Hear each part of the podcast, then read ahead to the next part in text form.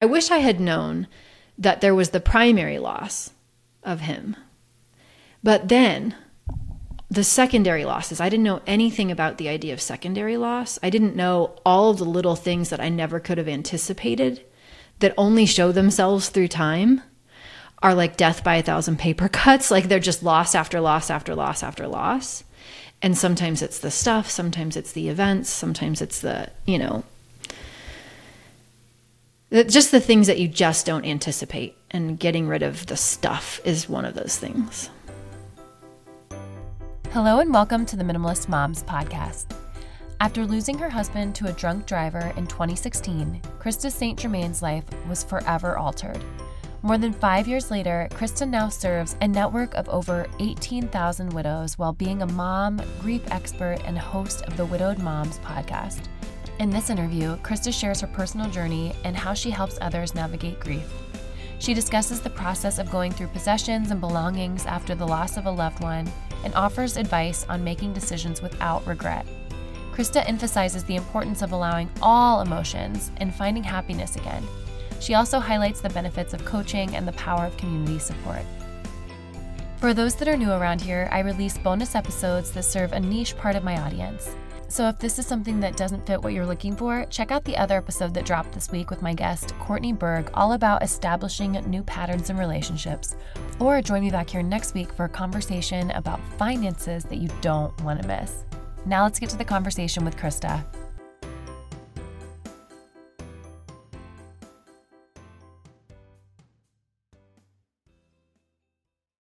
Okay, well, Krista, I'm so glad to have you here with me today. I know we've had to reschedule a couple of times, but I really wanted to make this happen, so I'm glad that you're here today. Yeah, I'm totally glad to be here, and that's what that's what it's like to be a mom and run a business. Yeah, this is true. This is true. I wish that it would kind of calm down things haven't calmed down, but it is the season. The fall's always my busy season yeah. every year. So it is what it is. But let's get into the conversation. I don't want to keep listeners waiting because, again, I've been waiting for this conversation to happen. So before we get into it, why don't you go ahead? I know introducing yourself, you'll probably start to tell part of your story. So maybe just do a brief introduction and then we'll get into your sure. story.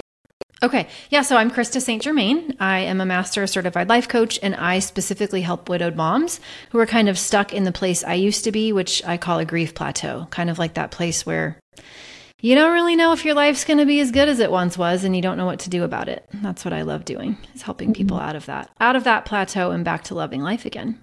And you have a podcast where you do this, right? Mm-hmm. Yeah, it's called the Widowed Mom Podcast. It's very okay. specifically named because I work yeah. specifically with widowed moms. Okay. Well, I guess that's kind of an organic transition into a little bit yeah. more about your story. You were widowed in 2015? 16. Yeah. Okay. Why don't you tell a little bit more about that story? Yeah. So I was 40 and I had recently remarried. My first marriage kind of ended in not so great. Mm-hmm. Um, had two kids. We got divorced and I had found the best human. His name was Hugo. And we met, we got married, and we were coming back from a trip that we had taken. We'd driven separately, and I had a flat tire on my car, and I pulled over on the side, the shoulder of the interstate, and he pulled up behind me. We had AAA. I did not call them. I did not insist. He was like, baby, I just want to change the tire. I can do it faster. You know, we'll get home faster. And so I'm standing on the side of the road texting my daughter, who was 12 at the time, to tell her that we were going to be late because she was expecting us. And a car that we later found out the driver had meth and alcohol in his system.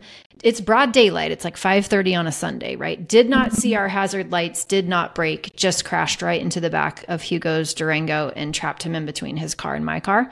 And so at 40 I went from like finally feeling like my life was on track and where I wanted it to be, right? And my best days were ahead of me to just, you know, within a day essentially because that's mm-hmm. how long it took for him to actually die mm-hmm. for it to just be ripped out from under me and and what i very quickly found was that everything i thought i knew about grief wasn't very accurate or current or helpful and mm-hmm. so fast forward along you know quite a ways later when i i got to a place where i was feeling good again i decided i don't want people to suffer the way that i did and to have the misinformation about grief that i did and i mm-hmm. want to help them with that so that's why i do what i do so we've only been recording for three minutes, and that's a pretty heavy story to share within yeah. that time.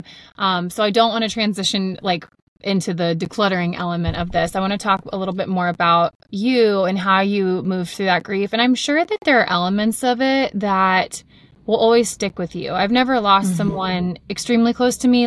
I guess I've lost grandparents, but my grandma was 898. She'd lived a full, mm-hmm. like, full life, so it was sad, but I've never lost someone that close to me, especially when you have such expectations. Like this was a second chance yeah. for you. And I think that along with his passing, you were mourning that life you had expected and you were again finally getting the second chance so how exactly. long did it take you to move through that process or is it still something that you think about obviously yeah, I mean, I've since learned that grief doesn't ever end. And so, you know, there's there's really not this place where you're ever no longer sad about it, nor honestly what I want to be. But for me it was acute, intense shock. You know, intellectually you know it happened, but your body and your brain just can't quite catch up. A lot of grief fog where you can't really process and think um, you just kind of go through the motions and get things done, but you feel like an alien in your own body. It's a, it's very weird. Um, I, I had a really good therapist, thankfully, and so I I very quickly found myself in her office, just just being able to talk about it, just tell the story, like make it make sense to myself because it just I was there, but also it didn't make sense that it had actually happened. Um, I I worked we worked t- together at the same company, and so that was actually super helpful for me because everybody at my job understood more than I think most widows, you know, mm-hmm. jobs do what I had lost because they lost him too. In fact, I'd only been there for 10 years, he'd been there for 20. Mm. So they they all got it. They were very loving and compassionate with me. I went back to work about 6 weeks after he died.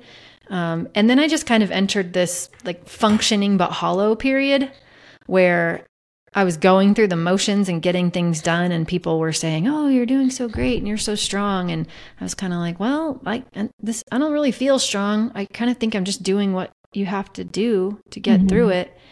Um, and secretly, really believing that I probably wasn't ever going to be as happy as I once was. Like I was telling myself things like, you should just be happy for what you had. You should just be happy that you you know what it was like. And some mm-hmm. people don't because mm-hmm. you're probably never going to get it again, you know. Mm-hmm. And you'll be okay. You'll like live for your kids and and you'll be all right, but you're never really going to be truly happy.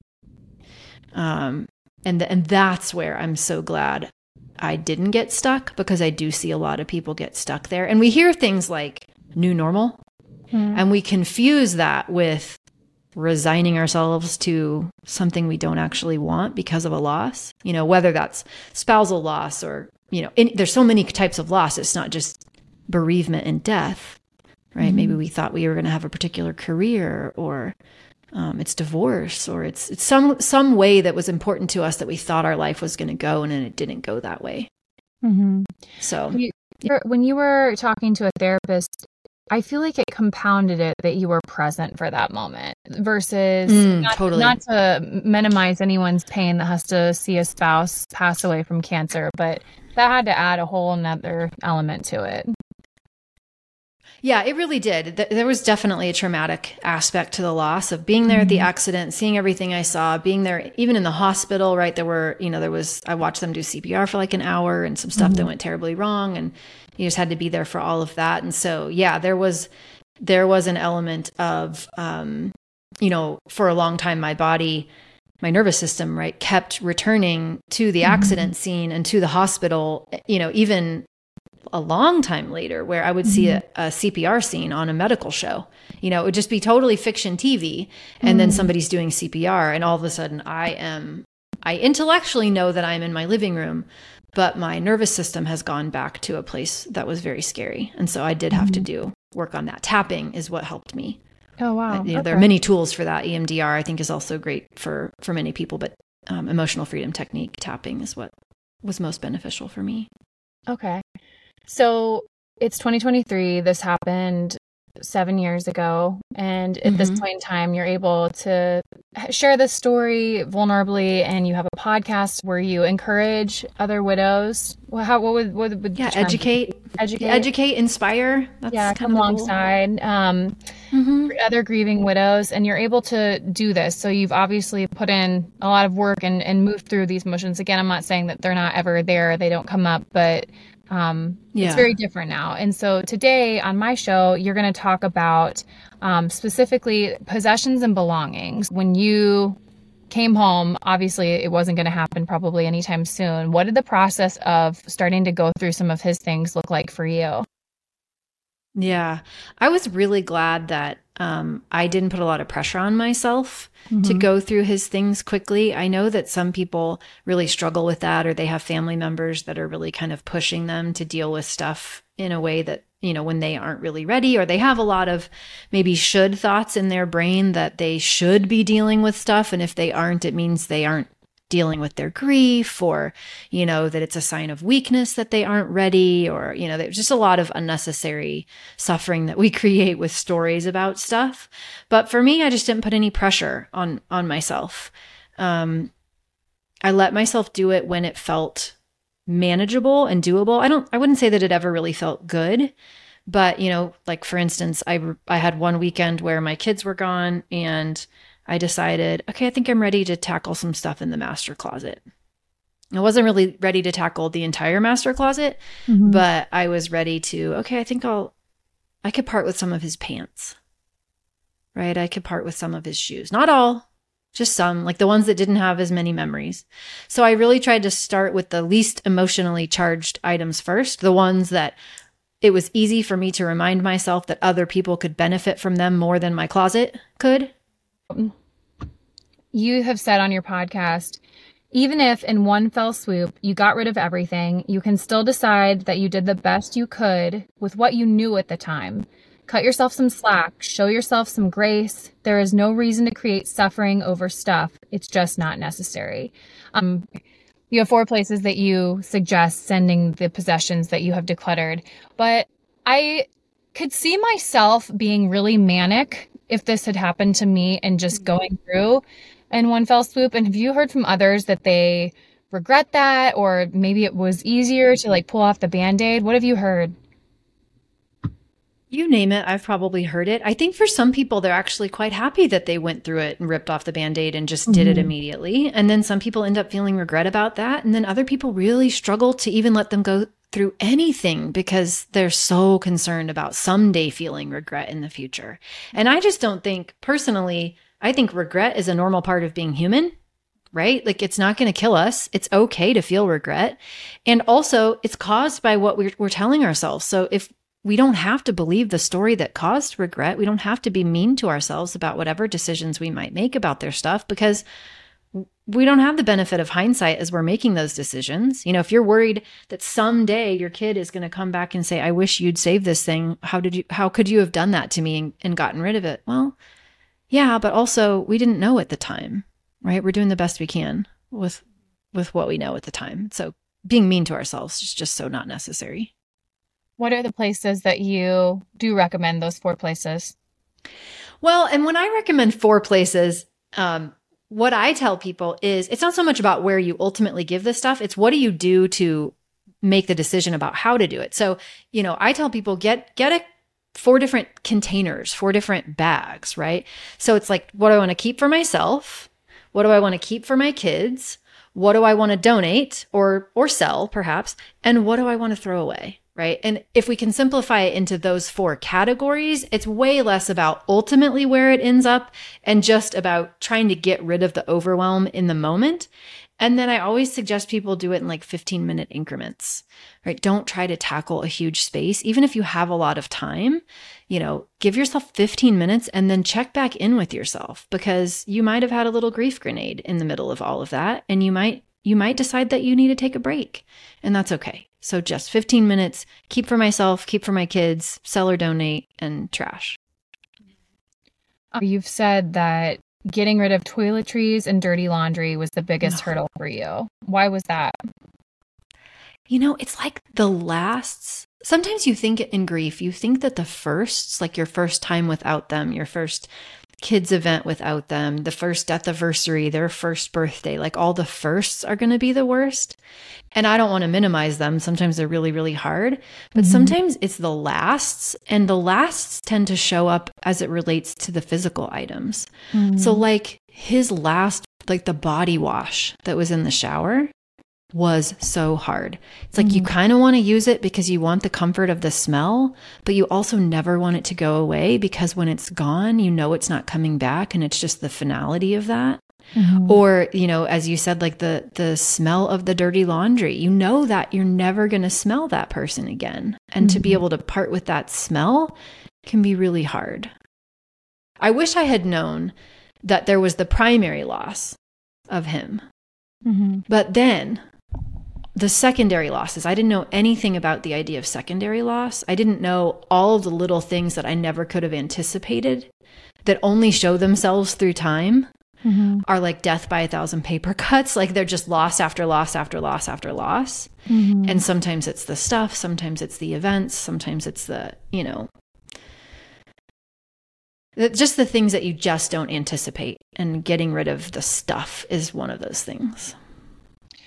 I'm thinking about if I were to have to do that, that I would want to get rid of all of it because I can't, I just uh, compartmentalize personally. And so mm. I would just want mm-hmm. it to mm-hmm. not ever smell it again. That's what um, mm. um, my immediate mm-hmm. feeling would be. I don't want to smell it again. I want to try and isolate myself as much because it's too painful to have to mm. go through it, to address it. Like that pain is something I want to separate myself from, which again, mm-hmm. you're going to have to address that at some point in time.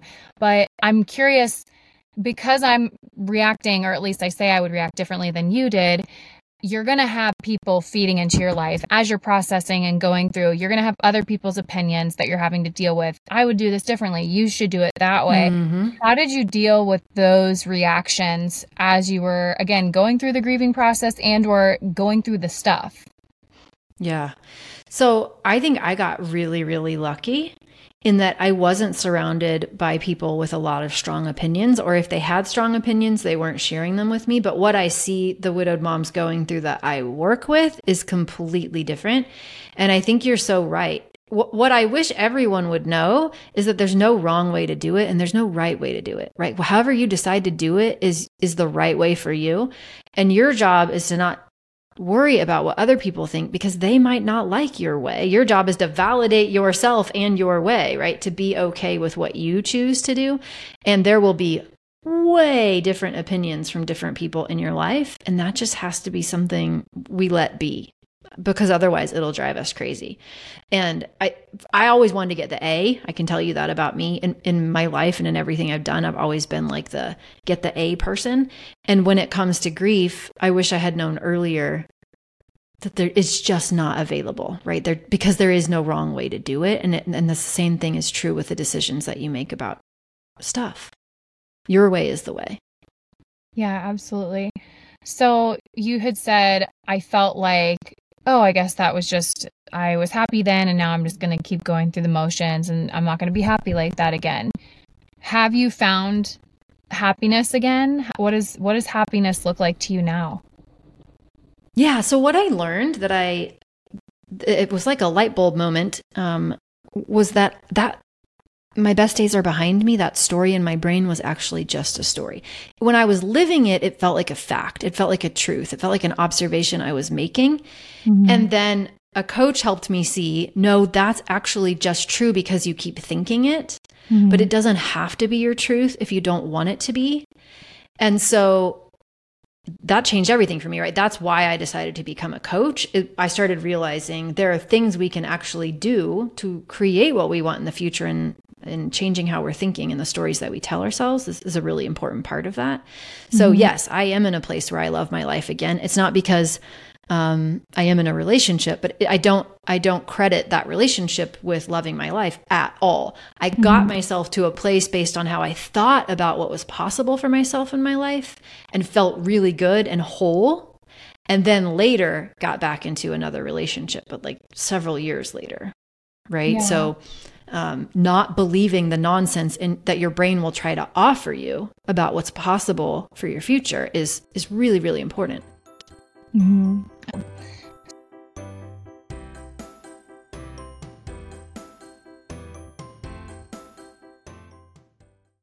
So you now help people and you have used this experience to help others as they are going through the healing process. When did you start to do that? Was that right away? How long did it take you to get to a point where you're like, okay, I'm mostly to this point, but I guess I I'm assuming that helping others helped to heal you.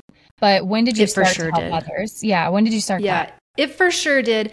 I about mm, I don't know, 5 or 6 months in just was coming to terms with the fact, as many people do after a sig- significant loss, that I wasn't in love with my career. I wasn't loving the way that I was spending my days. And mm-hmm. I didn't hate it. But, you know, when you realize life is that short and that precious and it just smacks you in the face, you kind of pause and go, mm, Am I making the impact on the world that I want to make? Like, is this how I want to do my everyday?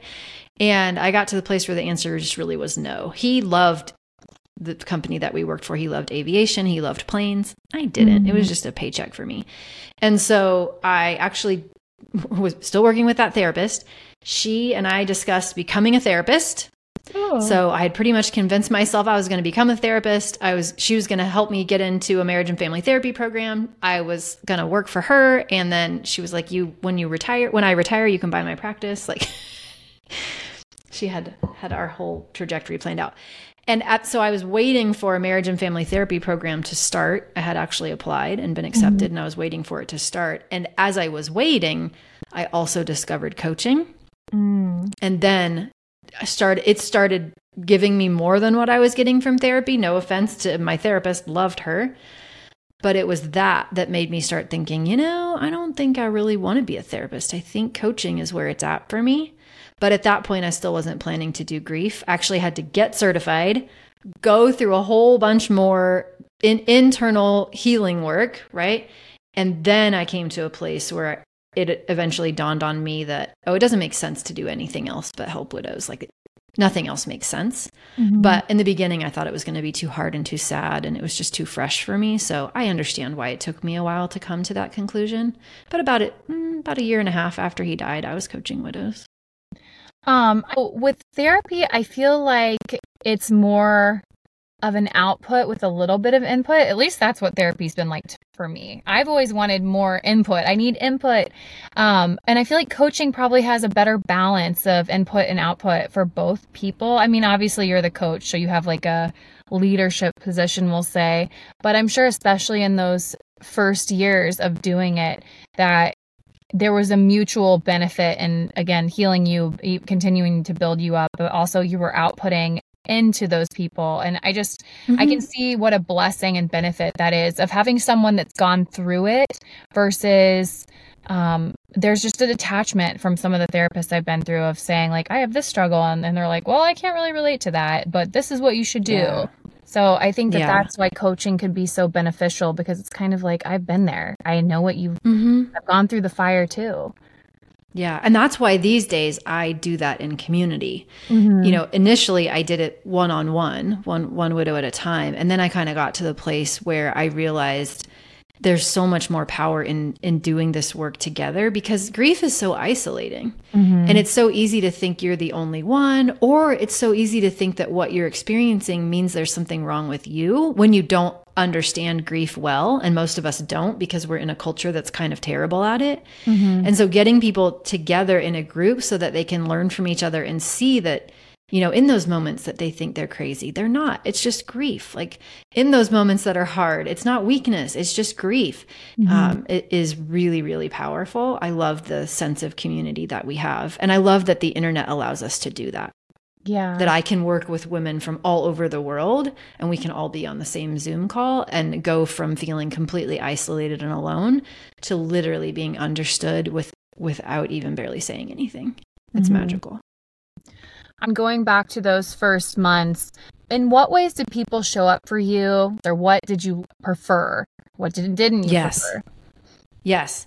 So, what I loved were the people who just jumped in and helped me.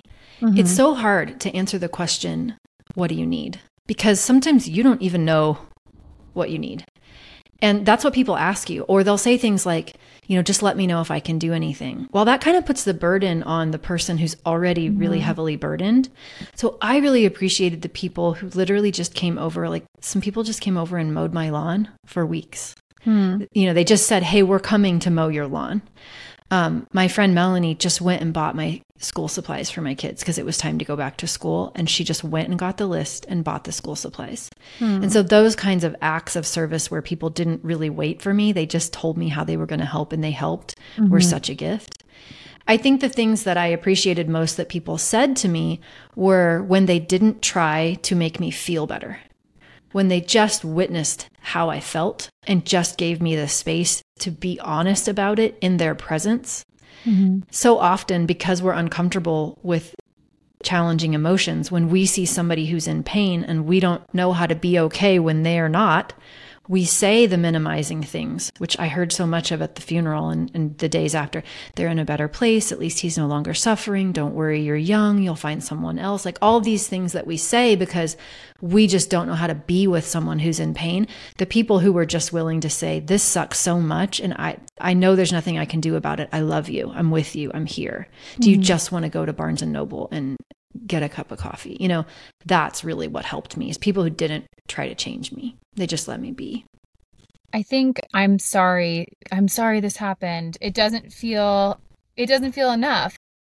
We are as a culture, we are so detached from death and grief. I just read a book called Smoke Gets in Your Eyes. My book club was reading it this month. Mm-hmm. Um, I what was the statistic? It was something like if you had six children, maybe two of them would make it past the age of nine back in the 1700s. Yeah. And it's just like people would see their communities just fall uh, i'm not making any sense sorry mm-hmm. no you are though you right and and people would take you know that we didn't take death out of the house mm-hmm. right now we do yes. we take it into hospitals and so people go away into care homes and into hospitals and they die there and we have no exposure to what it's like to be with someone who who is dying or be mm-hmm. around death so i think mm-hmm. you're spot on actually yeah, I mean, I that book is heavy. It is heavy, and I don't think it'll meet everyone where they're at. But if mm-hmm. you can open up your mind to it and realize this is something that we're all going to experience. We're all going to die at one point. And I know that churches used to have cemeteries right next to them. So once a week, you would just have that awareness of this is reality. And like you said, mm-hmm. with hospitals, we have nurses cleaning up death for us and making mm-hmm. it sterile, whereas we used to have to be the caretakers in our homes. And I think that all of this, I know we're talking about grief and mourning, but I think that the detachment there we just need to be better as a society and i don't know how, you, how we get there i think it's always going to be this way i don't think we're going to you know back. i think though conversations like this it's people like you who are willing to talk about it mm-hmm. and use your platform to let your listeners learn like i think that's how we do it so i think we are doing it which is why i'm always excited when somebody wants to talk about it yeah, and like I said, it's it's heavy and it's not pleasant and you have to be willing to face your mortality because I'm sure that came up for you too. You saw how quickly life can be taken and that's so yeah. scary and it doesn't feel real and that's probably why the shock sets in. I'm just I'm sure there's so many emotions that come with it. Yes, that is so true. I, w- I also wish I had known that. I yeah. wish I had known because I kind of thought about grief as an emotion. Yeah. As opposed to a whole bunch of emotions and not all of them terrible, right? Yeah. You know, like you can be happy and still be experiencing grief. That probably feels weird laughing after that and mm-hmm. letting yourself be happy. You probably feel guilty. Yes. Yeah, that's exactly it. Because you don't you don't expect that to be a part of the process and so mm-hmm. then your brain mm-hmm. has a story about, "Oh, did you not love them enough? Are you mm-hmm. are you in denial? Like you're doing mm-hmm. grief wrong." As opposed to, "No, it's actually okay and valuable in yeah. in terms of healing to take a break from thinking about our loss and to actually laugh and do mm-hmm. other things." Yeah, yeah. Well, do you have a final word of encouragement you want to leave with the listeners before we wrap up? Mm, but that's such a big question. You know, I think the more we can just get comfortable with feelings, it sounds so cliche, mm-hmm. but the more we can just make peace that all of the emotions are supposed to be part of our human life and that they're nothing to be afraid of. They're transitory, they pass. And when we can get good at allowing them, then it makes the idea of future loss less intimidating. Mm-hmm. Right? If we believe we're good at feelings and, and we can acknowledge and welcome them, it's really not as scary as it might seem. I wish I had had that skill beforehand. Yeah, no, I think that's great advice. Kind of like tying that back to what we were just talking about and, and the comfortability, not comfortability with death. Death is uncomfortable. I get it. But just not being afraid of of conversations like this and being there and being vulnerable with one another. And like you said if, mm-hmm. if, people just need us to say like this sucks. I don't know what else to say. I love you. Um that's that can be enough. Um well krista where can listeners connect with you? Where can they listen to your podcast? All that good stuff yeah. So, the Widowed Mom podcast, if you know anybody who's a widow, send her my way. But also, if you just want to learn about grief, I would encourage people to listen. I love talking about grief, post traumatic growth, all the, you know, busting all the grief myths. And so that's what I'm all about on the Widowed Mom podcast. And then coaching with Krista, K R I S T A, is my website.com. And that's where everything else can be found. Awesome. Well, I always ask my listeners two questions at the end of every episode. And the first one is What's been a beneficial resource to you that you want to share with the listeners? And this can be in regards to what we were talking about today or just something that's been helpful. Mm-hmm. I just can't say enough about tapping. Mm. So if if that's something that's new for someone, I love tapping. It's such a great way to create calm in your nervous system, and you don't even need to pay anybody to do it, right? There's so many great YouTube videos out there, so many people on TikTok that are teaching it now. Um, I love the Tapping Solution app. I don't have any affiliation with them, but I think they're great.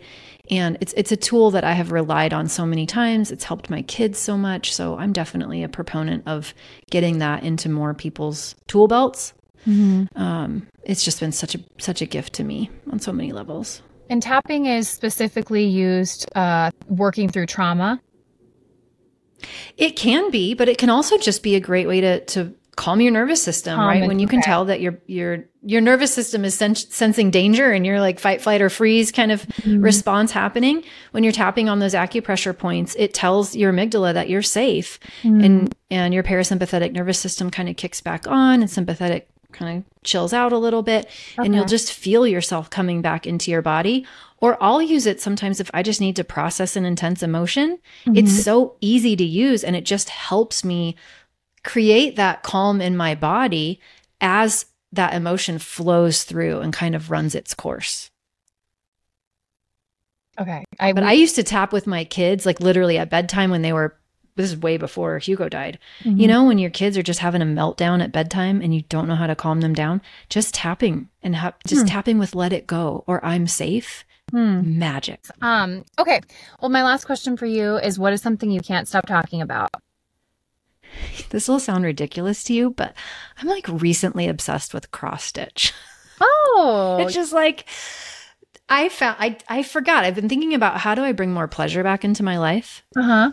And it occurred to me that I have not cross stitched since my 19 year old was born. Oh. And I oh. got on Etsy and I realized there's all these really fun, snarky, hysterical cross stitches out there. Like I just did a Stranger Things one and I'm oh, obsessed with Halloween. Funny.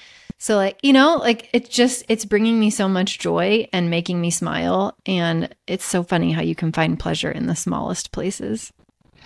Very weird that you said that because I talked to someone earlier this morning and she said the same thing. She said cross stitch was something that she was getting into and she's put it in her bag. Um, I don't think it was for her resource or her, her, thing that she couldn't stop talking about, but she had mentioned like, oh, I needed to get back into something that I enjoyed. So weird. Yeah. I'm just like all of a sudden. Yeah. It's a thing. Yeah. Yeah. Well, Krista, I really appreciate you coming on here. I know um, this stuff is still not great to talk about, but I appreciate you being willing to do it and to help others on your podcast. So thanks for joining me today. Truly, thanks for being willing to talk about hard stuff. Like, I, I really, I hope that you applaud yourself for that because there's so many podcast hosts who, who don't, don't want anything to do with it. So I appreciate the opportunity. And so thank you. What did you think of the episode? I hope you enjoyed the conversation. To learn more about today's guest, including links, resources related to everything discussed today, visit the episode page at minimalistmomspodcast.com, where you can find the entire podcast archive, as well as my book, Minimalist Moms Living and Parenting with Simplicity, or other ways to connect or work with me online. If you'd like to support the podcast, the easiest and most impactful thing you can do is subscribe to the show on iTunes, Spotify, or YouTube, or wherever you listen to podcasts, and leave a rating or review of your favorite episode. Lastly, sharing the show or your favorite episode with friends on social media is very helpful and will encourage others on their journey to think more and do with less.